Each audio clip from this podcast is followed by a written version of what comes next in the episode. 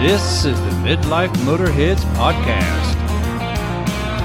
Listen in as we talk about our automotive adventures in the shop, on the road, and at the track. So climb on in, tighten those belts, and let's go for a ride. We are the Midlife Motorheads. And now, broadcasting from Motorhead Central, somewhere in the Carolinas, is the hosts of the show, Gene and Trotty. All right, everyone, welcome to episode fourteen of the Midlife Motorheads podcast. Gene, I'm excited. We got a returning guest today. Yeah, we're going to bring back uh, Mister Jeffrey Coe, talk to us about his uh, recent project. Uh, before we get started, I got a shout out to the River City Rippers. They sent me this nice fine T-shirt to wear. Very nice. Right? They made one an extra large. And I also want to do a shout out to not one of our sponsors, but, you know, and Jeff, you've been following my my build, right? My my yeah. nine sixty-eight turbo build. Mm-hmm. But today, Today, I gave it juice. We hooked it to the wow. battery for the first time. Okay. Epic, epic day. No and smoke? No smoke?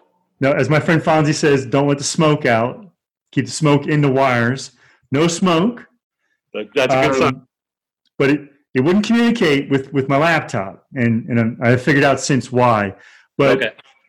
I printed out, and I'm going to show this to you guys. I printed out the um, Infinity user guide. Nice. Oh my God. Holy cow. How big's the font? Wow. Oof. Yeah. All right. Well, my wife's not. My wife says to me, "You're not going to read all that, are you?" So if you're wondering in the next six or eight weeks, what's Gene doing? That's what I'm doing. All right. Very how good. Many, uh, how many? So, uh, how many reams of paper is that? At least full, one. It's a full ream. four hundred pages. And a, and a ream is five hundred pages, so it's a it's a full ream. But yeah, got to do that. But um, that, that was there was uh, a day in the life of the nine sixty-eight and Gene today. Was we were printing and, and doing that kind of stuff. Very good. So so Jeff, thanks for, for joining back with us. Um, I think you mentioned on uh, Renlist that uh, you had a little story to tell with your your latest uh, your latest project. And that you were going to jump on a podcast, and I thought, I bet I know whose podcast that's going to be. He's going to join the Midlife Motorheads and, and talk about uh, his car. So, so Jeff, just bring us up to speed, um, how you acquired the vehicle, and, and walk us through the story, because I think it's it's pretty pretty much fascinating uh, story that uh, you love this car that much. All right. Well, Gene and Trotty, um Uh, you guys are privileged to hear this story first. I will probably, when I have more time, I will going to do uh, at least a couple of articles for the nine sixty-eight Register, and uh, and probably one for my uh, my Porsche Club region. So uh, you guys are hearing it first. We're getting so, a scoop. Uh, that's right. So um, as you guys know, I've been a nine sixty-eight fan for a long time, having purchased my first one in nineteen ninety-six. And so uh, having in the mint green cab, which I purchased in two thousand seven, and the uh, speed yellow coupe, uh, which I purchased in two thousand eleven, you would think I'd pretty much be happy. And and I'm married as well, so you would think that that might have a, uh, a bear, uh, some kind of bearing on whether or not I was going to get any more acquisitions. Uh, but that said, I'm always looking uh, in the nine sixty-eight market. And one day back in late, uh, probably December of two thousand sixteen, I happened to be cruising uh, eBay, and uh, I saw a uh, nine sixty-eight uh, up for parts, uh, advertised as parts or restoration. So it was a white car, and I didn't think anything too much of it, uh, but I, I decided I'd go take a look at it, so as far as the ad goes. And so I jumped in, and um, I immediately was struck by the interior. And now I've seen people do some custom interiors, but this one didn't look custom, but it did look unusual. And so um, I, it, and the reason it was unusual, it was red. And uh, red interior nine sixty-eights are like hen's teeth. Um, of the four thousand two hundred forty-two nine sixty-eights made for North America, only five of them had red interiors. And so the V I N was listed. I went over to my database, and sure enough, I confirmed this was one of them. Uh, this was a nineteen ninety-two uh, uh, Grand Prix white coupe, uh, but what made it unusual is that it had the very limited edition, very expensive Matador red special leather interior. So this was one of two made. They were both twins, white car, white coupes with this black and red interior. And here was here it was looking in front of me. And so I knew it was a special car, and I, I was just fascinated to see it. Uh, that interior option cost over five thousand dollars back in nineteen ninety-two, so you can tell why it was rare um, at the time. Uh, but it was just uh, very unusual. I wonder it's, how much uh, it would be in today's dollars, Jeff. Uh, well, uh, that's probably uh, twice that, uh, at least, probably ten grand or whatever. So, yeah. Uh, yeah, so definitely, uh, um, but it it, it, it was de- you could definitely tell when I looked at it, uh, it had a had a factory look to it. Uh, there's a lot of black. Uh, so, Gene, I'll send you a picture. Uh, but the upper part of the car is all black, and the lower parts are what's red, the leathers and the carpeting. But there's still plenty of black even on the console and stuff. So it's really quite attractive, and it's not a lipstick red. It's a like an apple skin red. Uh, yeah. So it, it's very sharp. That's a deviated so, interior, correct? Um, it, it, no, it's not considered deviated. It was a factory package, but they called it special, special full leather. So that everything is covered in leather. The seats, both front and back, the rear seats, the door panels, the console, and the lower dash, and the e-brake handle are all covered and stitched in, in this Matador red leather. And Gene, another thing that makes it really cool, I didn't know this at the time, but it wasn't until after I bought the car, is the leather is what they call marbled. So if you were to look at the leather, it has like this, it looks like clouds. It's got like a texture to it. And apparently that was something they did back in the nineties because B M W and a few other companies tried it as well. But it's very unusual and uh, but very neat at the same time. So um, the one problem, so I looked at the car on eBay and it looked pretty neat, but one problem, the reason it was listed in the parts area is it had been hit hard in the uh, driver's side rear. Um, strange hit. Um, it did not smash the rear window, the rear hatch. Um, it was still, that was still there, but it, you could tell it had been hit hard underneath. The quarter panel was buckled. The entire rear section of the car was buckled. Um, It was uh, it was it was definitely hurting, um, but it looked good. The front looked good. Uh, I had one hundred thirteen thousand miles on it, and um, I was interested. So, uh, oh yeah, they had a full set of seventeen-inch Cup One wheels on it too, Gene, which you know are uh, pretty desirable to get a, get a handle on as well.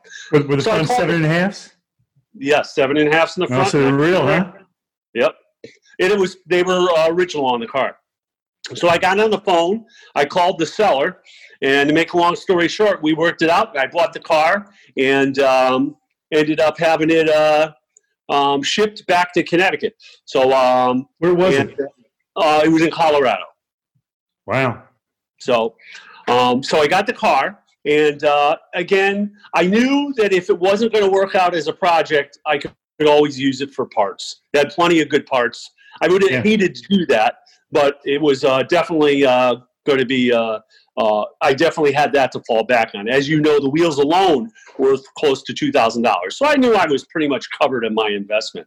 Yeah. Uh, the other the other thing that made it attractive to me is I have body work experience. I worked at a body shop for a, a number of years when I was in college, and I've done body work um, through the years uh, on uh, some of my older muscle cars and things like that. So I – wasn't afraid of the, of doing a bodywork type project. The other thing that made a big difference on this car is it was a rear end collision as opposed to a front end collision. Front end, you get into the suspension and all that other stuff, and this was in the rear. And although it was a nasty hit, it was still in the rear, and uh, I knew uh, I, it was more doable because of that. Yeah. So the, the car arrived in January of two thousand seventeen, and uh, you know she she was hurting. Uh, like I said, the quarter panel was buckled and everything else. Uh, but uh, but it, didn't look bad. I was not disappointed with what I had gotten into. So the car had sat for about ten years, and um, it really? had not uh, been run, and it did not run. So the first thing I did was I want my first order of business was to get the car running. So I went out and got a battery and uh, got the car to turn over, uh, but it wouldn't start. So after playing with it for a little while, figured out it was the fuel pump that was frozen up. Uh, ended up replacing the fuel pump, and that was quite an experience. I think it was uh, February or or maybe or maybe early March um, that I got all I got it diagnosed and got the new fuel pump in and put it in. And it, hearing that thing come alive, Gene, after ten years was amazing. You yeah. know, it had that. It had that. You know. You know, you know, and trying to come alive, and slowly but surely, uh, it came alive. And again, that's just testifies to the uh, Bosch fuel injection system that was standard equipment on our nine sixty-eights. Oh, sure. sure. So, but it did come back to life, and it ran good. So I, that was a, a very, uh, very good thing. Now, the other thing, the next, uh, once it was running, which was a great thing, the next order of business was um, the back of the car had been hit so hard that you could no longer have the rear wheel and tire on. Uh, it had to, uh, they had to put the spare on it to get it to move uh, because it had been pushed back so much it was right up against the tire and wheel. Wow. So I, I wanted to get the car rollable in addition to runnable. And so um, I had a buddy who has a body shop, and he had somebody that had, and with access to a frame machine.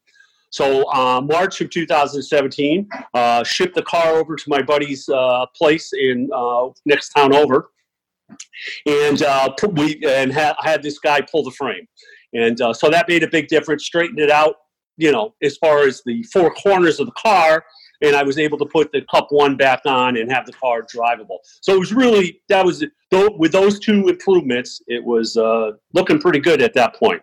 Yeah. Jeff, is it an automatic or manual? It's a six-speed manual. Nice. Yep. And uh, other than the interior, it's got the uh, the Cup One wheels, the seventeen-inch Cup One wheels, and um, I think that's about it for options. Uh, it's originally out of Texas when it was sold new. Um, I had the paperwork and stuff, um, so it had the windows were tinted and stuff, uh, and it was pretty um, had a lot of. Uh, you could tell it'd been in a hot climate for most of its life. Where did, other, uh, where, where did its twin get delivered to, Jeff? Ohio. And I have not seen it, Gene. I think it's still around, but I know it went to Ohio. When, uh, last time when I looked at looked for it, it was in Ohio. I checked the Carfax, and that's where it was. I wonder, you know, you would think if it was a dealer-ordered car with that interior, they would have loaded it up, right, with other things like the uh, and the, the sport suspension or something like that. It's right. Kind of odd that they dump all that money into, because in today's dollars, I looked it up as we were talking. It's, you were right, ten thousand dollars is like ninety-eight to one hundred dollars in today's dollars. Right. Right. You know, to spend that much on an interior and yet yep. not get other things. It's it's kind of. They didn't have the um uh the the crest, the colored crest. Uh, nope. Wilson. Wow, that's just crazy. Yeah. The other car, the twin, has more options, but I like mine better because the one option it does not have that mine does is those Cup One wheels. And you know, just yeah. like I do, uh, they are make such a difference in the look of the car. So uh, yeah, so other than the interior and the um, and the wheels, that's the only option. It doesn't even have the painted spoiler, Gene. Huh. So, so yeah, back to the story. So then looking at the way the car was damaged, I knew uh, it had sustained damage in multiple uh, components of the rear end to the point where you weren't going to buy the individual pieces. You were going to buy a clip. And so I went looking for a clip. And uh, luckily, uh, within a month or two, I found a up in Massachusetts, and I live in Connecticut, um, a nine sixty-eight had been clocked in the front, a nice ninety-four. And, uh, but the back end was beautiful. And so I, I called them, and fortunately nine sixty-eights don't come, aren't that expensive. So I drove up to Massachusetts, uh, looked at the car. Um, it was just what I needed. I could buy the entire rear clip of the car for, uh, probably about, I think I spent around, uh, twelve hundred dollars. And, um, and that was everything. Quarter yeah. panel, rear tail panel section, uh, a part of the roof. Um, part of the other quarter panel, uh, the trunk floor, the uh, spare tire well, um, the inner, inner inner fender well, the, the entire uh, wheel well on the driver's side, and all that stuff. And I needed it all. So yeah. It was perfect. It was perfect to be able to pick up that section. And uh, my brother-in-law uh, would take was doing deliveries up there, so he was kind enough to go pick it up for me on one of his deliveries and bring it back here to Connecticut. So with, uh, he dropped it off at the house, and with that, I had everything I needed to put this thing back together again.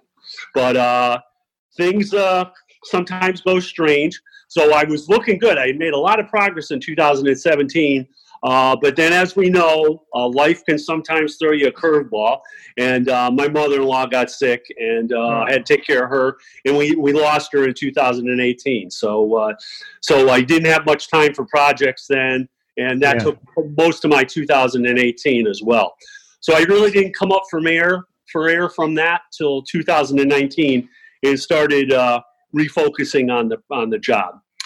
So I had been staring at it for uh, about, you know, a year or so, year and a half, because other than starting it, moving it around, and uh, that was about it I was able to do for about a year and a half, almost two years uh, with my the other things that were going on in my life.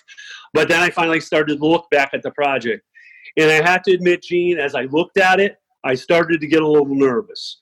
Um, like I said, I did have bodywork experience, but this thing, uh, again, getting into the framework uh, was was what was bothering me.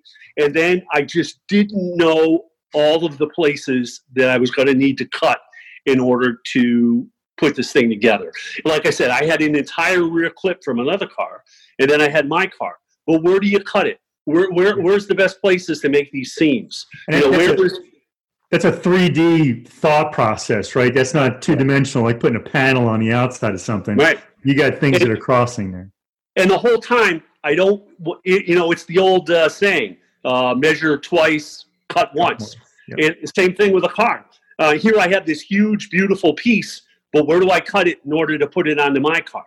Yeah. You know, so that was, uh, I, I thought about it. I looked at it. I looked at it. I thought about it, you know, and I just, just, you know, it was above my pay grade for what I what I was about to embark.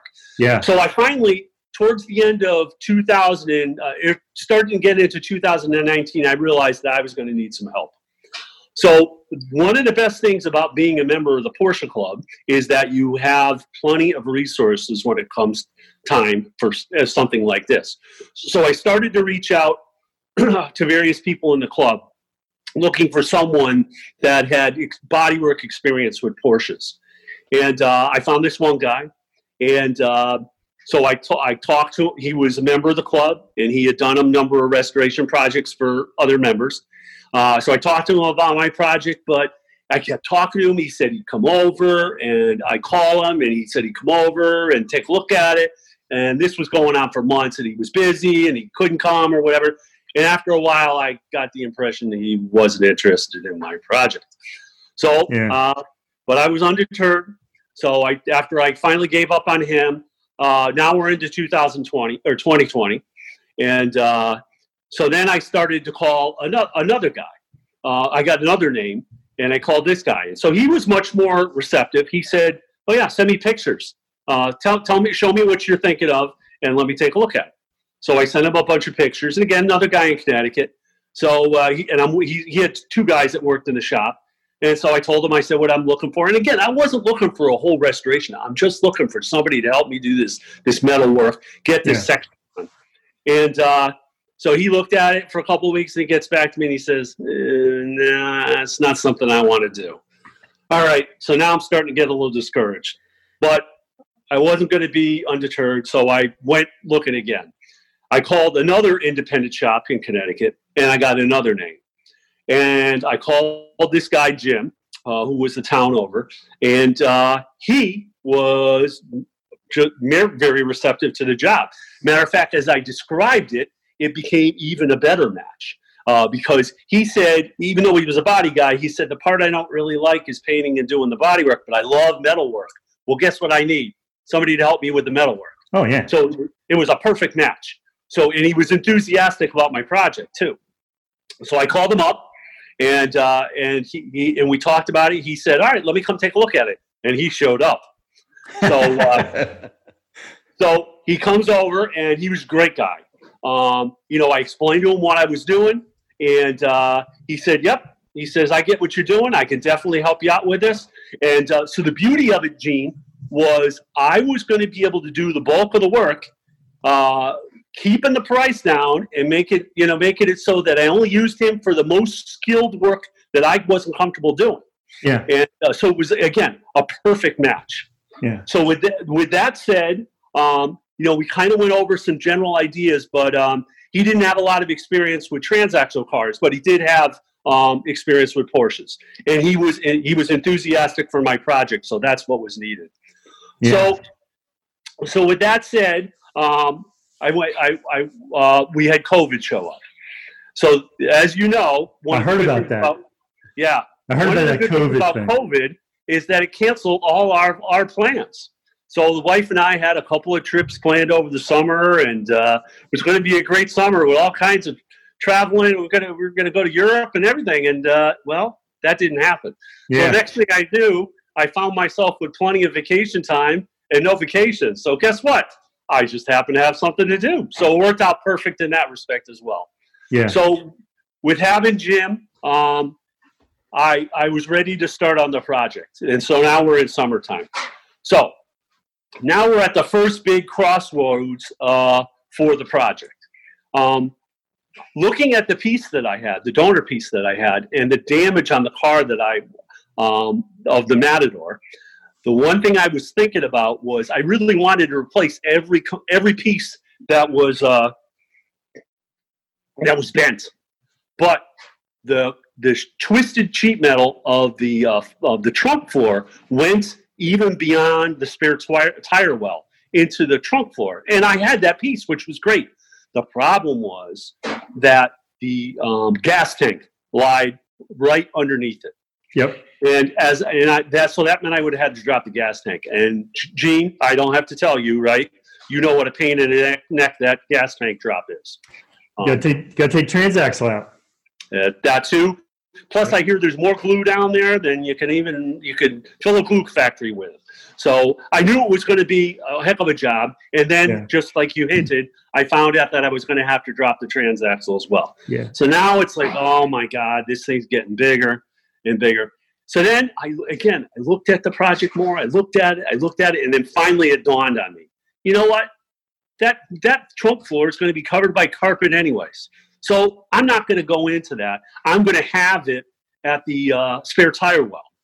I'm, I'm going to leave that alone. Yes, there's going to be a little twisted metal, but I can do the ball. I can do ninety-five percent of the work, yeah, and, or get rid of ninety, even better than that, maybe ninety-seven percent, with uh, and avoid taking that gas tank down and avoid dropping that transaxle. So that was huge. Yeah. And again, uh, I went over my approach with Jim.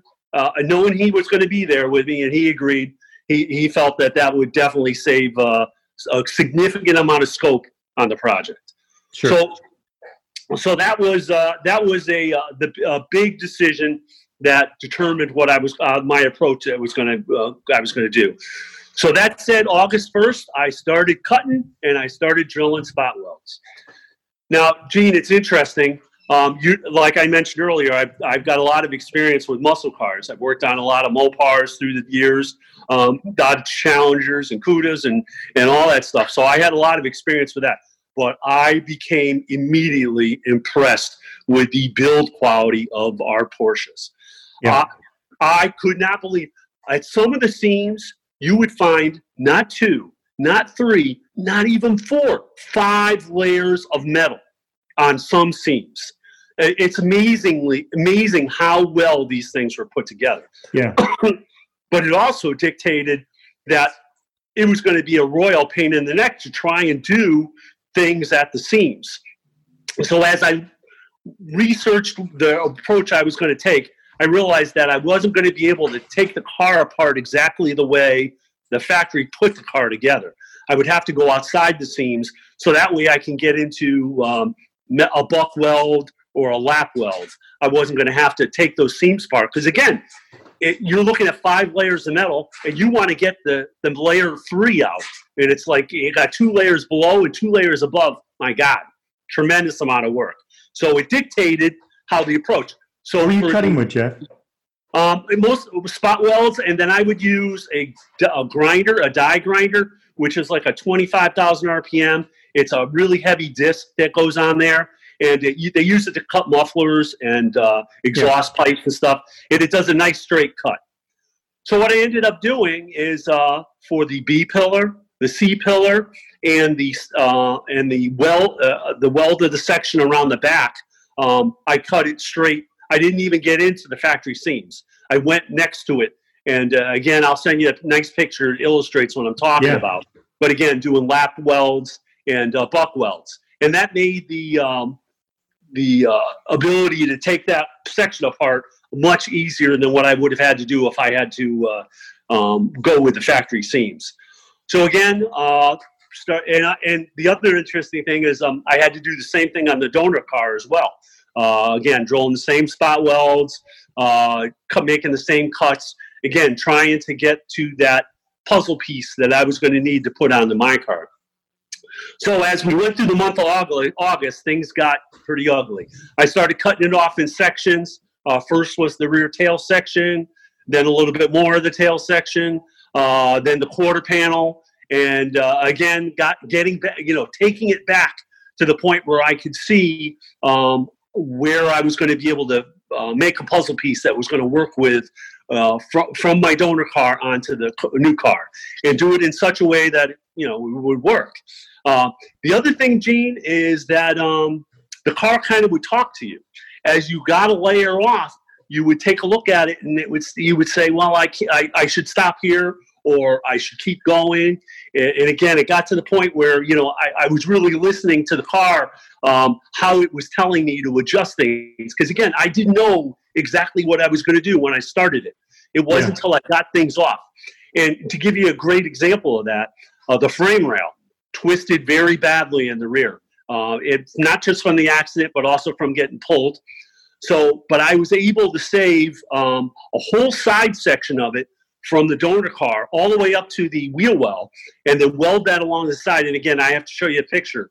But again, it resulted in a much stronger and structurally sound uh, repair than what I originally thought I was going to do. And again, I had no clue that I could do that until I actually started taking both the pieces apart. So it was. Do you know what the, so uh, I, the original impact was? Um, what was? I uh, no, I don't know what it was. I know it was underneath and very hard, uh, but I don't know what hit it. Or you know, how when, you, I, um, when I bought that uh, the white turbo, it was mm-hmm. Miles's turbo.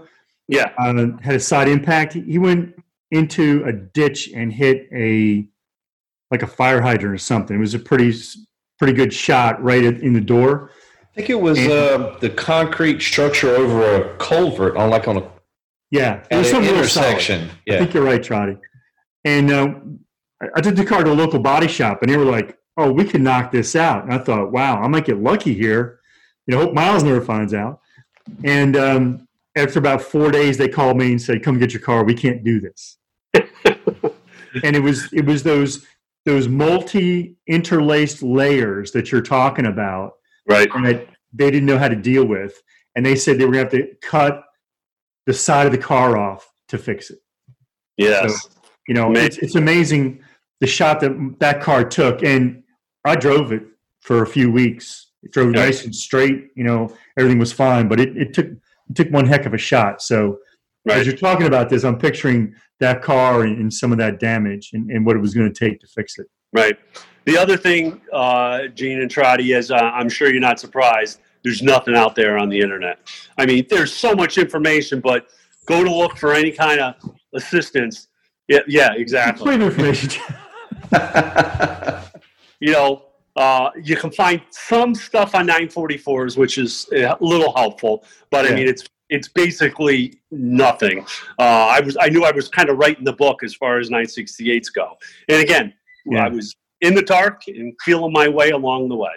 Yeah. So uh, there, if you're looking for information, Gene, um, as a nine sixty-eight guy, when there, the subject matter is such that you can borrow from that, uh, that's where you look.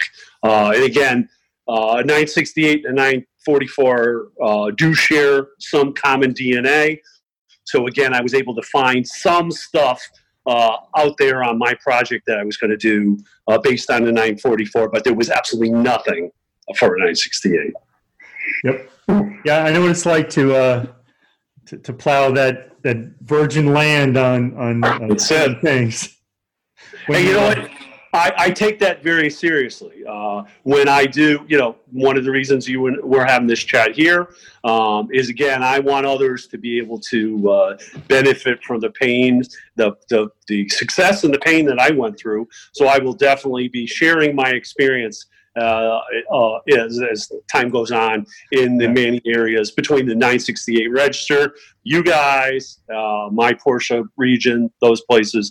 Uh, you know, I'll put the stuff out there so others can learn from what I went through. Yeah. Very good. I know one of the most often asked questions uh, that I see anyway on, on the different forums about the nine sixty-eight is how many are left, right? Right. Yeah. I think for a period of time, every time one was wrecked or, you know, showed up in, a, in a, uh, an auction with a salvage title, you know, people would run to, to Renlist to see who could put it on first. You know, right. And, oh, we've lost another one. But uh, it's it's great that you're uh, you're saving us. Now, do you refer to this car as the Matador? I do. Uh, a lot that seems of very American Martyrs to me. Yeah, a lot. Uh, again, when you're talking nine sixty-eights, people know what it means. So yeah. uh, so in that respect, but you're, you're right. That's true. They did make a Matador, and, and that wouldn't be a compliment. Well, in, in some circles, it might be now. Well, they made some good. They made some good A M C products, but I don't know if the Matador. I don't think I can ever recall one that is like a really good one. Yeah. Uh, they had the Javelins, the A M Xs, the Rambler Scramblers. You know, some of the Hearst editions and stuff. But yeah. I don't think they ever really did a good Matador. So, but yeah. The Matador red leather interior on nine sixty-eight. That's another story. Oh, I know. I know. So, so we're in a story where we're we're, we're like late August. So, yeah, we're we're late August now. Uh, again, uh, Jim's been coming over. He he was great. He came over a total of three times uh, and checked on my progress and verified that I was going in the right direction and maybe offered a tweak here and in there. And that was exactly what I needed. I needed somebody who did it for a living that would be able to tell me, uh, you know, just validate that I was in the right direction or, yeah. you know, give me some kind of confirmation that, uh, you know, something needed to be changed or whatever. So that was invaluable to have him alongside. And I, and I won't lie, he gave me a confidence level too. You know, just knowing that I had somebody that did it for a living looking over my shoulders to make sure that I, I was I was doing it right. So the the big day came in uh, September, uh, or end, oh, I guess end of August, when I made the final cuts on the donor piece and uh, where I decided I was going to cut it. And, and that piece emerged from the shell of the entire rear clip that I had. And so I had my friend Paul come over uh, one weekend, and he and I, we lifted it and brought it along back and put it on back of the Matador. So for the first time, I got to see it, uh, not attached permanently, but somewhat attached uh, on the car to get, have it look like a, a, a straight car again. Yeah. And the interesting thing, Gene, I don't know if, you, if you've seen the pictures, but the donor car was iris blue. So it was quite the contrast with the white. But uh, I, I remember seeing those pictures when they first cropped up on, on Renlist, you know, because admittedly here, this took a long time, right? Because we went from like twenty seventeen, twenty eighteen, twenty nineteen, all of a right. sudden twenty twenty, you start to chat about it a little bit more. And all of a sudden the pictures show up and I'm like, oh my God. Yeah, like it was like, you know, the, the sky parted. It was just like, that's right. Boom. I, here it is. I was doing, I was doing it. So, yeah. uh, Yeah, and once once I got going, the and like I said, the work was fast and furious at that point. Yeah. So, uh, so the other so as um, the other interesting thing is Jim. He uh, runs a, a Porsche shop, and he does a lot of restorations to three fifty-sixes and nine elevens. But he yeah. was he was so impressed with my project, he let me cut in line. So uh, he knew that he could do uh, what I was looking for him to do with my help. Uh, he said he figured it'd take no more than a week. So uh, as I made my progress, uh, he he figured out where he was going to let me cut in line, and be able to bring the car over, and we would make it one. So uh, that worked out to be the end of last week of September.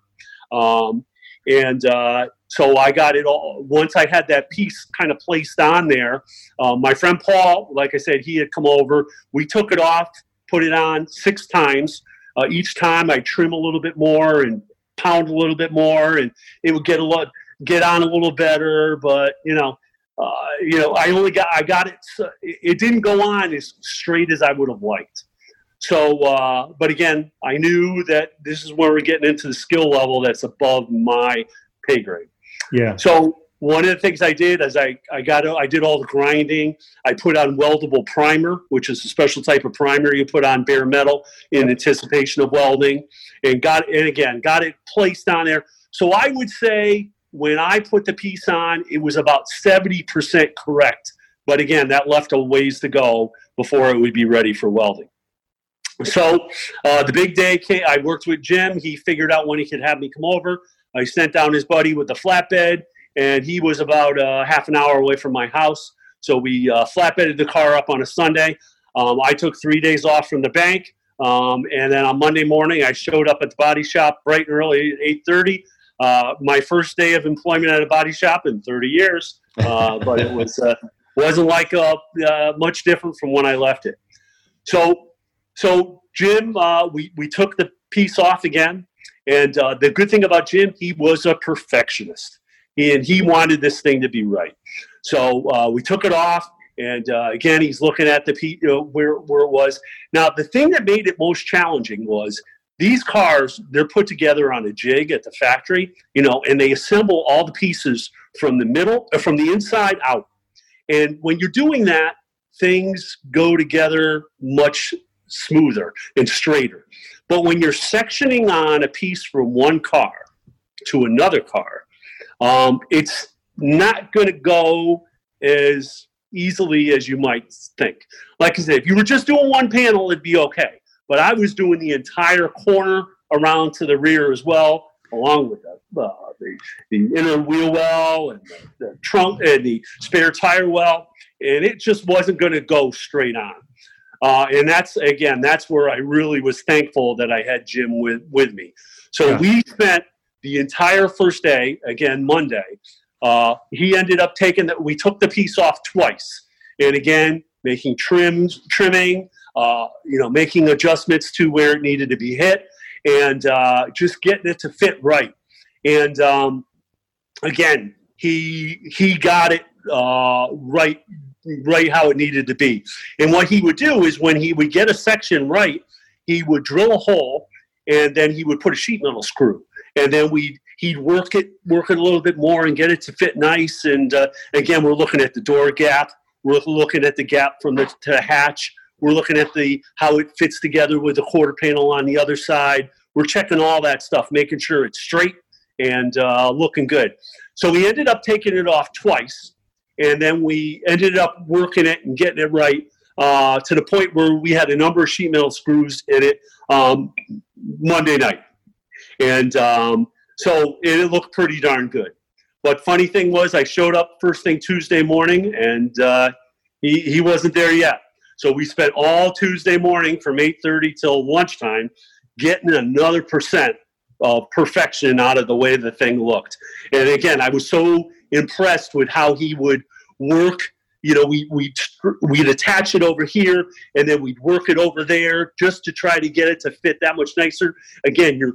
You're seaming these lines. You're watching these lines come together from the two cars. You want them to be even. And so he would know how to work it and get it to fall in place. And again, it wasn't it wasn't easy. Uh, I realized that I would have been in trouble if I even attempted to do this myself. So again, all Tuesday morning and getting it right. And then by lunchtime on Tuesday, she had been uh, she was she was ready to get welded. So Jim went to went to town. And we started. He started welding, and it was amazing. Uh, I I learned a few things that I hadn't seen before. He did the frame rail. He did all the other spot welds and everything else. Uh, Wednesday he came in. Uh, fin- we and we finished up the uh, welding probably um, uh, by lunchtime, and then uh, and then he did the grinding, and the job was done as far as Jim's work. uh, by Wednesday, Wednesday full day. Uh, but again, uh, and the, the best time, Gene, the best de- the best point was when we got the job all done and I closed the hatch, the original hatch from the car, and it came down and closed into the open, you know, to the where it comes together on the blue section. It bloop, it went down, and there was this nice, beautiful line where it could, uh, where it was together. So the car was together, and I'll send you a picture of how that looked. But it, it, I just couldn't get used to it. I mean, after seeing it twisted and mangled for yeah. so many years, to see that beautiful blue structure, which was from the donor car, now melded and welded uh, in one piece uh, onto the onto the Matador. Matador was just incredible to see uh, see how that looked. So yeah. uh, that was that was truly exciting. So uh, well, Thursday, the flatbed guy came and brought it back, and um, I went to work immediately, uh, making sure that all the welds were covered up. Uh, I did the body work on the seams um, so that I could put paint on them because I didn't want any rust getting on them. And then in the in the trunk area, I did all the seam sealer and followed by undercoating, got that all set, and uh, came out great. So I put the bumper on it, and uh, a couple weeks later, I sent it out for a timing belt, and uh, so it's uh, it's looking like a car again, which is uh, which is pretty darn cool. So I got a lot more to do, but I'm definitely over the uh, the hump, and it was quite a journey, uh, a lot of luck. Uh, again, I couldn't have done it without Jim. Uh, but I'm excited to get over it, and I, I can't wait to get to the more fun stuff like restoring the interior and things like that. So that's pretty much the story of the Matador project. Yeah. So when do you think it'll it'll be uh, back in, in paint, all one color? Um, well, it's funny you should ask that. Um, I did uh, I did paint the bumper, which was from a black car, and um, and I said to Greg, my son, I said, well, should I just throw some white paint on the quarter? He said, no. He said, leave it alone. It kind of has a character like that. It tells a story. So he's right. I'm going to leave it like that for a little while longer. Eventually, it will be all white. Uh, but just to give you an idea, I'm not going to paint inside uh, where the trunk is. Again, I'm going to let that tell the story of the car. I didn't I didn't want to hide. Uh, I wasn't trying to hide anything. People were fascinated by the story. So, oh, yeah. Uh, people are going to know what the, you know, what it was. And, and that's fine. It's not going to be a concourse car ever, not like my other cars. But it, it's a cool car, and it's going to be a great car when it's done. I hope to get it registered in the spring. And I'm really going to enjoy this one because unlike the other ones, which are show cars, uh, this one I'll be able to drive and have a good time with. You know, it, it almost is like bring that to Porsche Parade, right? Just because yeah. there's so much story there. Exactly. With, with even with the blue, the blue corner on it. That's right. And remember, we got the red interior, so we got the red, white, and blue theme going. There you go. You can't beat That's that. Right. Yep. You can't so. beat that. What, what do you do about interior pieces? Well, that is going to be really hard. Um, I'm probably going to have to get the uh, the seats. The front seats need to be redone, so I'm probably going to have. have to uh, have somebody, you know, make some leather for me because that marbled uh, Matador red leather is, like I said, practically impossible to find. So uh, so that's going to be a tough one. And by the way, uh, they did offer that color on nine twenty-eights and nine elevens as well. Super rare there as well, but you will see it occasionally there as well. Interesting. Interesting. Yep. Well, that's a great story. Um, I know that, uh, you know, people were kind of questioning it along the way, you know, why are you rescuing this one? But right. I, I can see why. And it's just it it's um it's one it's a one of two. One of two. Yeah. That's well. That's yeah. You know, it, it tells me that uh, with some determination uh, and some passion that and Jim it, and Jim. That's right. That you can rebuild pretty much anything. I mean. You know, I've always heard in, uh, that Porsches with even small hits, they, they total them. You know, so and this is an incredible story that you're bringing this thing back to life. Yep, yep. And, and like I said, I got a, a big appreciation for how well these cars are built, um, much more so than I did going into it. Uh, like I said, I'd had experience working other working on other cars, and when I saw again five layers of metal. It's like, wow, these things are built built to last. So uh, I was impressed by it.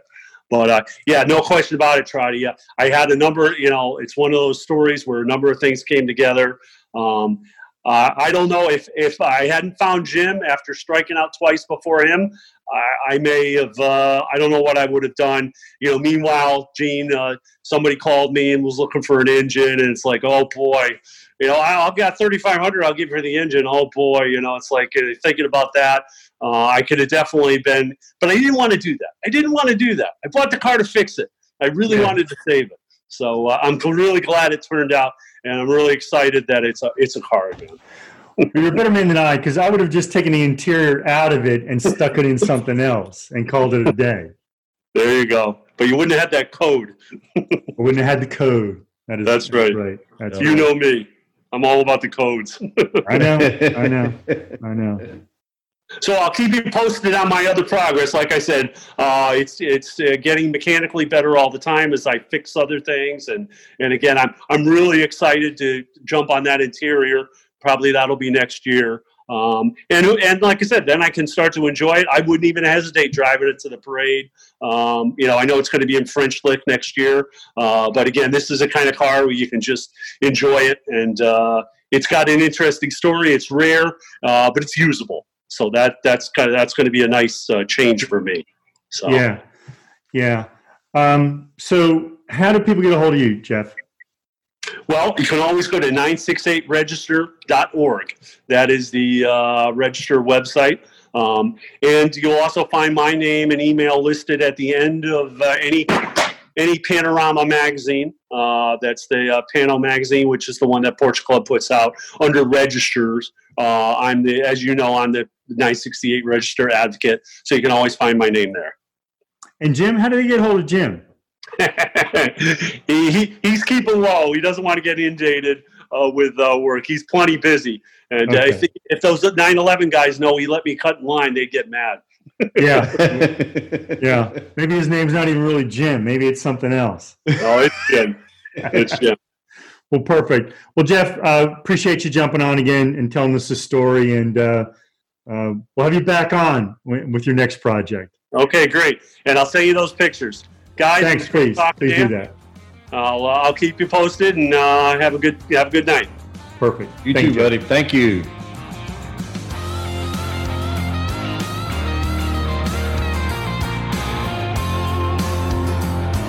Thank you for downloading and subscribing to the Midlife Motorhead podcast. Make sure to check out our main website at midlife motorheads dot com and all our social outlets, Facebook, Instagram, and YouTube.